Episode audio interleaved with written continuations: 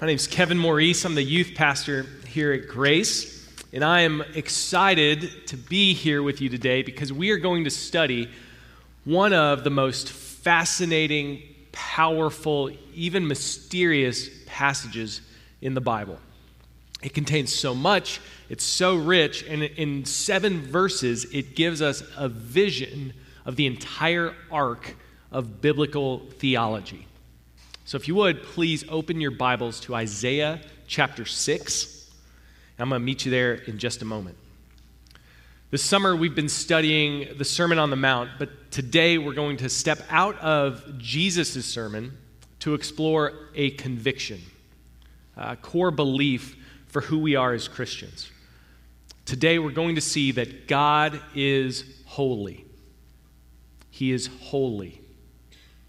Pastor Tony Evans writes Holiness is the centerpiece of God's attributes. Of all the things that God is at the center of his being, he is holy. God's holiness unlocks the door to understanding and making sense out of everything else about him. So, together, let's see God for who he really is this morning. And would you please stand with me as I read from God's word? This is Isaiah chapter 6, starting in verse 1. In the year that King Uzziah died, I saw the Lord sitting upon a throne, high and lifted up, and the train of his robe filled the temple. And above him stood the seraphim. Each had six wings. With two he covered his face, with two he covered his feet, and with two he flew. And one called to another and said, Holy, holy, holy is the Lord of hosts. The whole earth is full of his glory. And the foundations of the thresholds shook at the voice of him who called, and the house was filled with smoke. And I said, Woe is me, for I am lost. For I'm a man of unclean lips, and I dwell in the midst of a people of unclean lips and my eyes have seen the King, the Lord of hosts. And then one of the seraphim flew to me, having in his hand a burning coal that he had taken with tongs from the altar. And he touched my mouth and said, Behold, this has touched your lips. Your guilt is taken away, and your sin atoned for. Please be seated. Before Isaiah had this vision, he already believed in God. He, he was Jewish, he was a prophet, he knew the scriptures and, and all about God. But God gives him something more. God provides Isaiah an encounter with himself.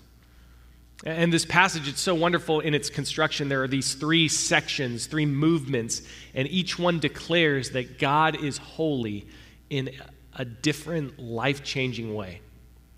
Because when you encounter the holy God of the universe, everything changes. Your view of, of who He is changes, your view of who you are changes, and your view of, of how He saves us changes. And that's our outline this morning. Holiness changes your view of God, your view of yourself, and then your view of salvation. And so let's start with our view of God. This passage begins with this great detail. I don't want us to miss it. Isaiah says, In the year that King Uzziah died, I saw the Lord sitting upon a throne.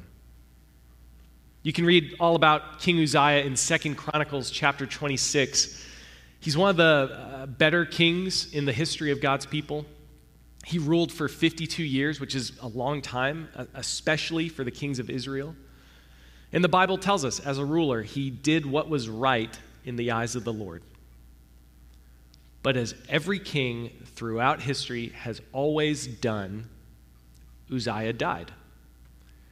And so for Israel, the world as they know it is in turmoil. They're living in this kind of constant fear of this impending threat from a foreign power. The, the people seem to have turned away from God, so there's fear and anxiety, and the atmosphere is tense. It's like they're collectively holding their breath for what comes next. I think we can relate. And in that cultural moment, God gives Isaiah a vision of himself on the throne. Not on the throne of Israel, not on the throne of a, a country or of an empire, but of the universe. God is saying, A king has died, but long live the king. And this is the first way that the holiness of God should shape our worldview as followers of Christ. If we know that God is king, as Christians, are we the kind of people? Are you, am I, the type of person who can navigate this life with a distinct degree of peace and confidence? Because we know that no matter what is happening around us, we have a king who is enthroned in glory above us. Isaiah tells us an earthly king has died, but holy God is alive. He is the living, immortal, personal being. He will never die. Our heroes die, our kings die, our parents die, we die, but not God. Uzziah is dead, but Yahweh is alive. That's how this starts. That's just verse 1. And the vision continues from here, and above God, Isaiah sees these creatures. Above him stood the seraphim. Each had six wings. With two, he covered his face. With two, he covered his feet. And with two, he flew. Seraphim means fiery or, or burning ones, they're spiritual beings. And because they have wings and because they're in the presence of God, we tend to think of them as some sort of angels. But we don't know a lot about them. This is the only other place that we see them other than Revelation chapter 4. So it's mysterious. But here's what we know the Bible tells us that each one has six wings. That's key. In the Bible, the number seven represents completion or, or perfection. You could say holiness. The seraphim only have six wings. And what do they do with their wings? They use them to shield themselves because even they can't look at God in His holiness. So their appearance, their makeup, the way they were made makes a statement about what these creatures are compared to their Creator. Eh, eh, now, make no mistake, seraphim, other angels, anywhere they show up in Scripture, they're amazing, they're, they're awesome, they're fear provoking beings. Angels are always telling people that they meet, fear not. They're saying, wait, wait, don't be afraid. I, I have something to tell you.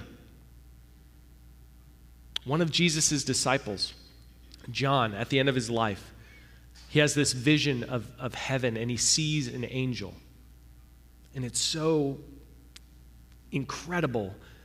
So he bows down and he begins to worship it. And, and the angel corrects him. He says, What are you doing? Stand up. Don't worship me. I'm not God. That's God. Human beings, when we're in the presence of something other than us, something that exceeds our limited comprehension, we're drawn to worship that thing. And seraphim, as incredible and otherworldly and awe inspiring as they are, they're not God. In fact, they're they're nothing special in and of themselves, but they worship and they serve the one who is. And that's what they're doing here. Verse 3 they call out to one another and they say, Holy, holy, holy is the Lord of hosts. The whole earth is full of his glory. We have this declaration Holy, holy, holy. The word that we translate as holy is the Hebrew word kadosh kadosh, and its primary meaning is separate or cut apart. So when the Bible calls God holy, it means that God is transcendentally separate. He's farther above and beyond us than we can possibly fathom. In Scripture, holy can also mean perfect or, or absolute or complete, meaning that God is undivided, unbroken, uncontaminated. So, holiness is the wholeness, it's the fullness, the allness of, of God. But, but because God is transcendent, even with these definitions, even with these descriptions, there's still an indefinable aspect to who God is. As hard as we try, because we're human and because God is God, we just can't do it. We can't fully define him, we can't fit him into our words. And, and we know this at, at some level. Because have you ever tried to describe something so beautiful, so astonishing that your vocabulary just doesn't do it justice? Do you ever go on vacation somewhere, you, you go to a national park, and, and you see something in nature that's, it just takes your breath away? maybe you, you pull out your phone and you took a picture of this extraordinary something, and then you look at it later on or you share it with somebody, and you're like, well, it's not even close. It, doesn't match the truth. A few years ago, I took this picture of a sunrise above the cloud line on Mount Rainier in Washington state as the morning illuminated the, the ice and, and the world below. I will never forget that moment. But I can never reproduce it with words. I, I can't tell you about it without it falling short. E- even my photograph, it doesn't, it doesn't capture the feeling or the emotion or the weight of, of being there. It just can't. Pictures are a fraction of a moment at best. Words can never replace what's real. As a songwriter once said, you should have seen that sunrise with your own eyes. And, and that's just a sunrise. We get those every single day. They're a splinter of the natural world that God created. It's not even in the same realm of what it's like trying to describe God Himself. The indescribable, the incomparable one will always exceed our ability to describe or define Him because the God of the universe is so profoundly unlike us. He's so drastically distinct and different from us. And so, he gives us a word when language fails. He's holy. And the seraphim repeat it. Because in Hebrew, magnitude can be expressed by doubling a word. If you say it twice, it intensifies whatever that word is. So, for example, in the book of Genesis, chapter 14, there's a story about a group of people who fall into these deep pits in the ground. And the way that they're described in the Bible are pit pits. It's like the pittest pit you could possibly imagine. 2 Kings chapter 25. The Bible's talking about pure gold, and the way that it's there in the Hebrew is gold, gold. It's the purest, goldest gold you can own. And we do this too, or at least maybe we used to in, in middle school or, or high school when we were trying to analyze whether that, that guy or that girl was somebody that we like, or maybe it's somebody that we like like. Doubling a word amplifies it, it makes it more important. But here, the seraphim don't just call God holy. He's not holy, holy. He's holy, holy, holy. This is the only word in the entire Bible repeated three times in a row. It's the only thing about God magnified to the third degree. God is loving, absolutely. We're never told that He's love, love, love. God is all powerful. The Bible never says power, power, power. God is holy, holy, holy. His holiness is the attribute that stands above and even absorbs all the others because it is who He is. And when you see God as who He is, your view of Him changes. It has to. And so here's a question to apply this conviction. When I look at my life, do I see concrete ways that I am different because I know that God is holy? Decisions I make about my time, my money, my energy, my relationships, and even using the word my, it kind of betrays the truth, doesn't it? Those aren't my things, they're all God's. But see areas in my life, in how I relate to people, how I talk about people, uh, what I watch, what I do online, my parenting, my, my marriage, my behavior. Can I see places where I'm different and live differently because I know God is holy? And if not, then why not? Because if your life looks pretty much exactly the same as it would if you didn't know God, or if it looks just like it did before you came to know Him, it likely means you're living with a view of Him as less than He is, as less than holy. And, and the God that, that you think of, the God that you pray to, is maybe a little bit above you, but He's not so far above and beyond as to be transcendent. So maybe the way you think of Him is holy, but you don't see Him as holy, holy, holy.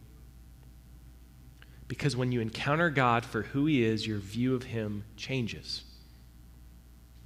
And then when your vision of God transforms, your view of yourself changes. The way you think of who you are changes because you see God is holy, but I'm not. And you notice Isaiah's first glimpse of God, it doesn't give him comfort. It doesn't fill him with, with warm, fuzzy feelings. It strikes him with deep fear. He's terrified and he says, Woe is me! I am lost, for my eyes have seen the King, the Lord of hosts. Some translations say, uh, Woe is me, I'm ruined, or undone, or even, I love this one, I'm unraveled. Isaiah, he's seeing God and he's coming apart at the seams because this incredible fear grips him. And that's the correct response to God's holiness. To fear God is a good thing. The book of Proverbs tells us that fear of the Lord is the beginning of wisdom. But here's what we do we try to pacify that truth, don't we? We think or we tell ourselves, well, fear doesn't mean fear, it, it must mean respect or reverence or honor. And here's the thing the Hebrew language has those words too. And the word the Bible uses is fear. Actually, often the word is terror the terror of God's holiness. A helpful way to think of the terror of the holy is to think of the sun. The sun is, is unique in our solar system, it's separate, it's distinct, it's even the source of, of light and life for our world. There's a reason some ancient people worshiped the sun. It's a, it's a really good metaphor for God's holiness. But living on planet Earth, most of us probably aren't terrified of the sun. It's 93 million miles away, which is like Goldilocks distance for us. It's just right. But even that far away, in Texas, in July, we know that it's powerful. These 100 degree days, there's something. And so imagine getting a little closer to the sun.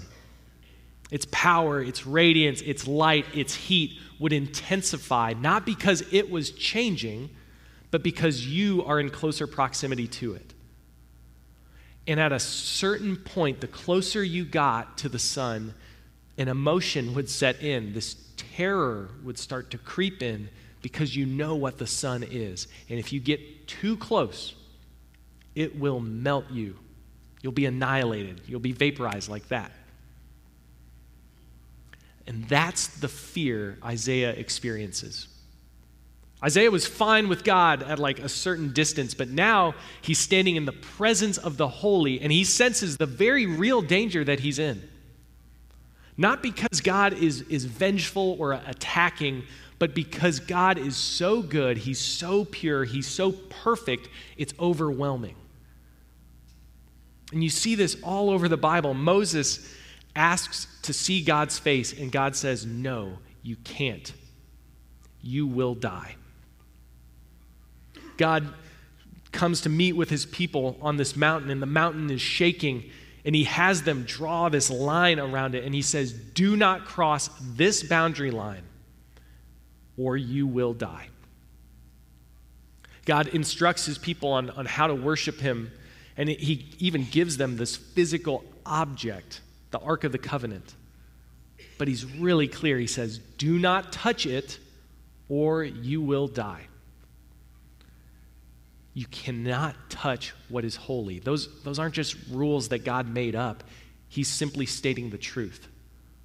I'm holy, you're not, and if you come into direct contact with my holiness, you will be undone. It's like going to space and touching the sun, you'll be dissolved.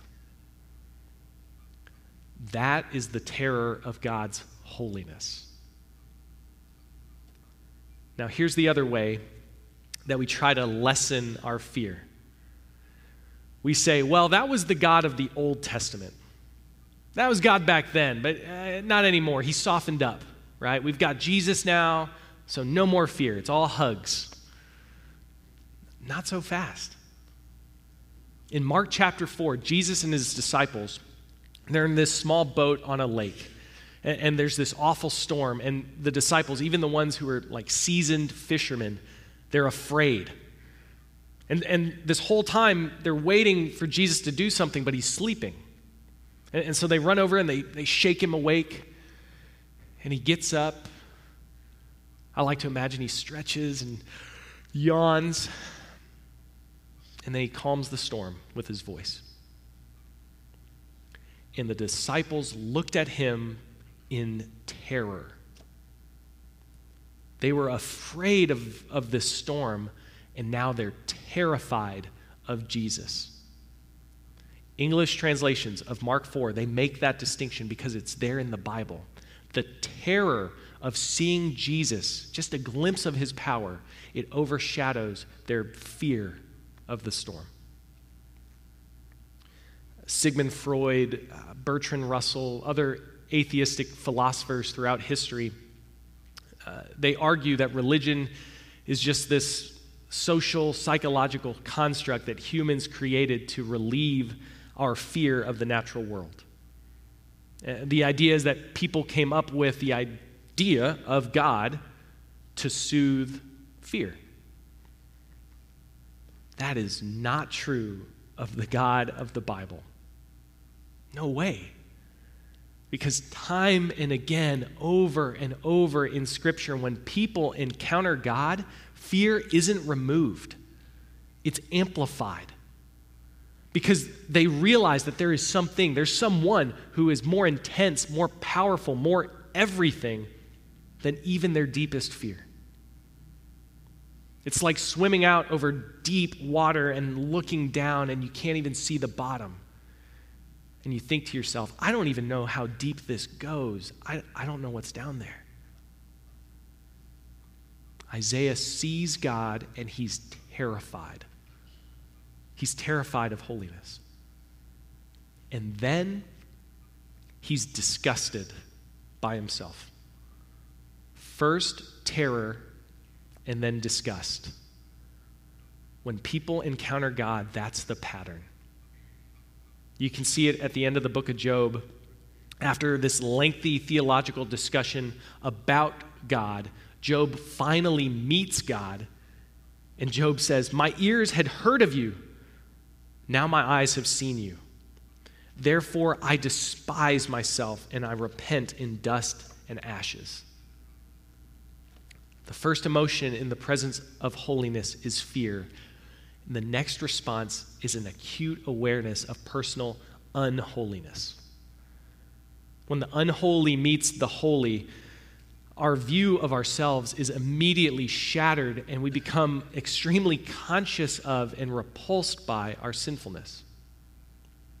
It's like we live some parts of our lives with the lights off, thinking that, you know, maybe we can hide that part of ourselves in the dark.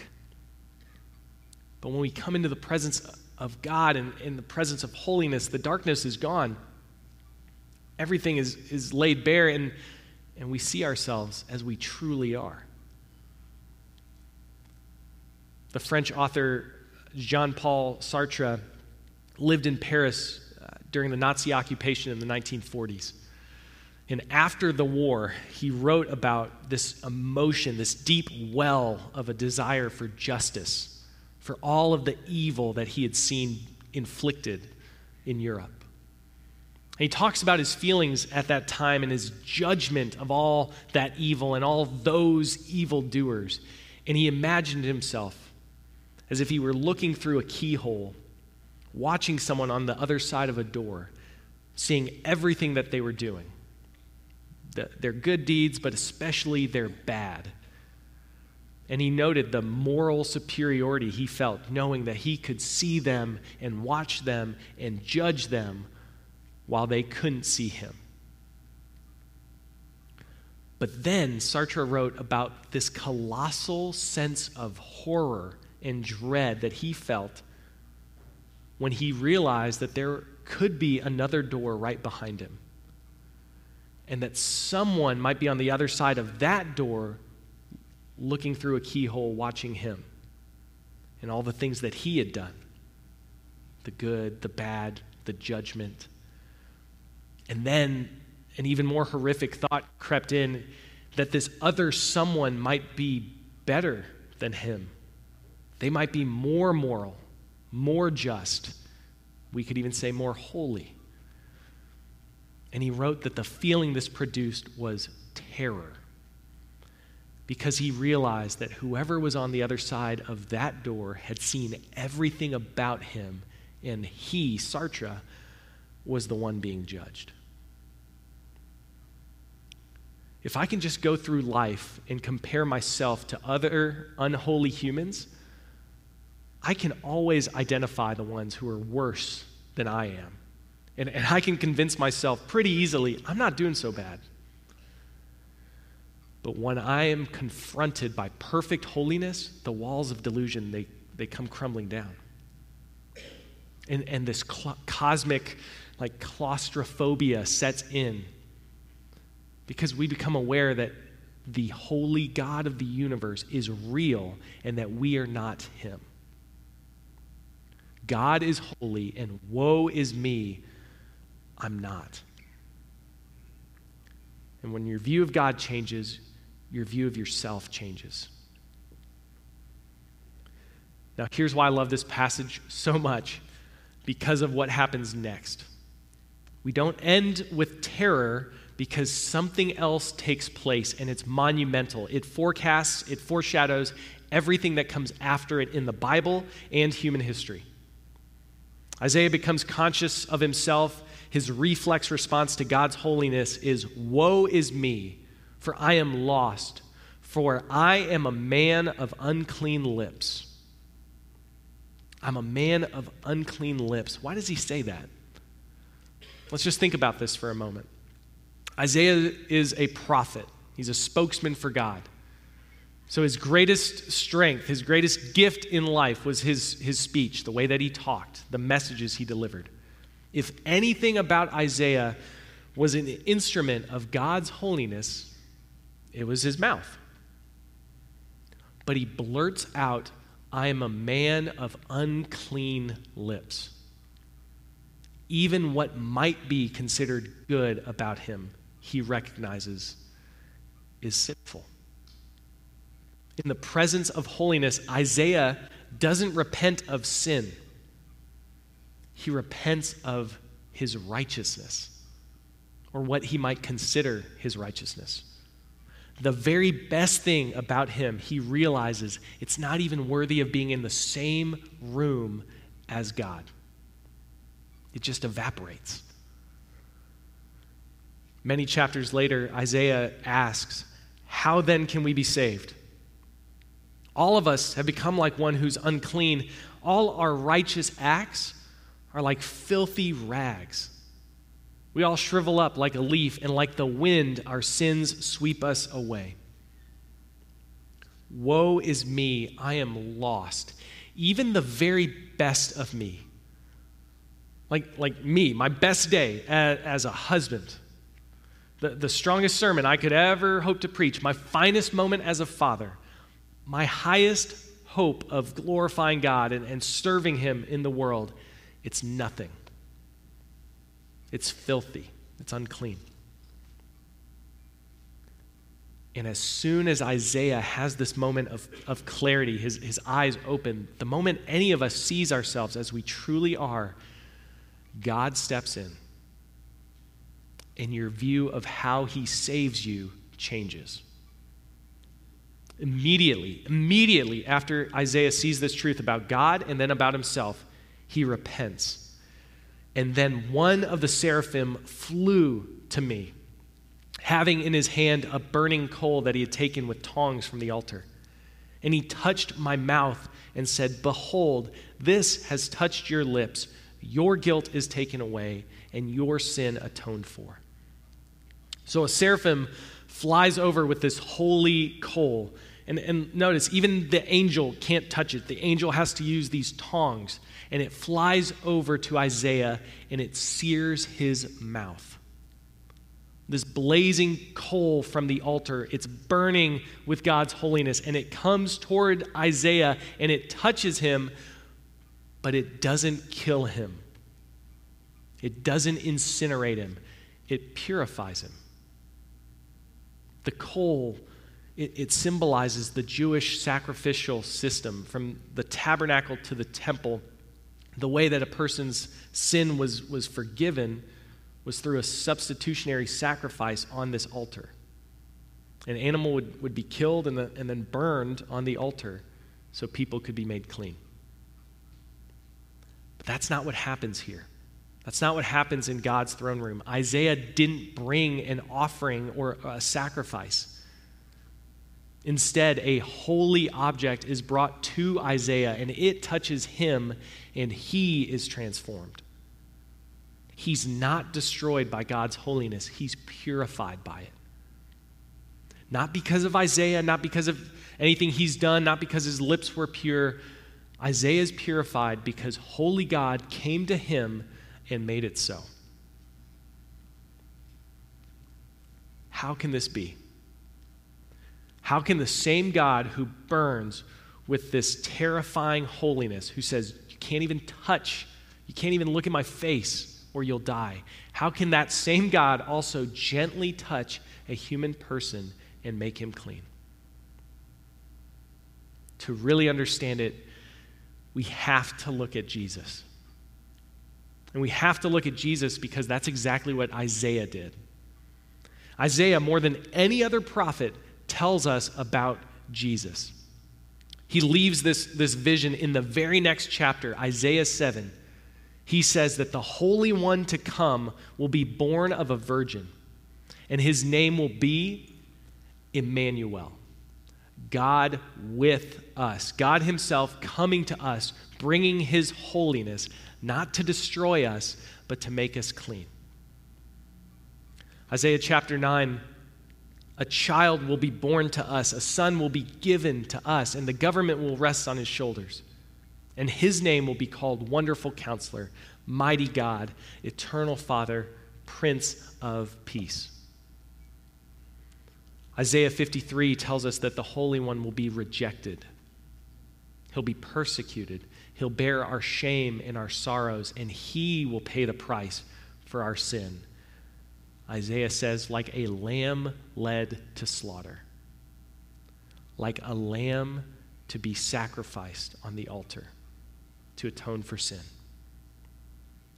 You see, what Isaiah realizes, what he comes to understand, is that coal that touched him was from the altar that the Holy One himself would be sacrificed on. Now, Isaiah lived hundreds of years before Jesus, but he writes all about Jesus. And the Gospel of John tells us that Isaiah said all these things because he saw his, Jesus' glory, and he spoke of him. That is so cool. 700 years before Jesus is born, Isaiah saw Jesus' glory in this vision. And, and, from this point forward, everything about him is transformed. Isaiah leaves this encounter and he begins to talk about how God saves us. The guy who prophesied all about Christ first had to experience God's holiness. And he had to come to understand his unholiness. And then his view of how God saves us changed forever. Have you seen what Isaiah saw? Have you had an encounter with a holy, holy, holy God? Do you see him for who he is? Have you felt what Isaiah felt? Woe is me, I am lost. Do you know yourself as you truly are? And have you ever felt that burning coal touch you? And so, do you know it? Do you feel it like in your bones that there's not anything about you, but it's everything about Jesus who was sacrificed for you? And that's how you're saved and purified and forgiven. As followers of the King, we need this vision of God. We need to see him as he truly is holy, holy, holy because it's not just the most important truth about God, it reveals to us the most significant thing about ourselves and our need for salvation. Theodore Roosevelt was the president of the United States at the turn of the 20th century, at a time when street lights and electricity had yet to make light pollution an issue in America's cities. Whenever Teddy had dignitaries or foreign ambassadors or friends spend the night at 1600 Pennsylvania Ave. After dinner, he had this custom of taking his guests onto the grounds of the White House, and he would tell them to look up. And they would stand there and, and look up at the night sky. And Teddy would, would point out these different constellations, and he would, he would make them look at individual stars these distant, burning, scorching, intense specks of light that they could only look at because it was dark. Billions upon billions of miles away. And then Teddy would, would just stop talking and they'd stand there in silence, just looking up. And he'd keep people up way too late, just staring into the heavens for so long that many would sit down, some would even lay down, but Teddy would just keep looking up. And after some time, Teddy would softly say to his guests, Ladies and gentlemen, I think we're all small enough now. Let's go to bed. Grace, let's look up and let's keep looking. Let's look at the Lord on his throne and see the holy King of the universe and let's stare at his holiness until it brings about that transcendent terror and it unravels you. And when you get to that place, don't, don't back away, stay there. Remain there and keep looking until his holiness burns even your righteousness away. And when you see God as holy, holy, holy, you'll know that you're small enough now. And you'll understand that He's the Holy One who died and came to save you. Would you please pray with me?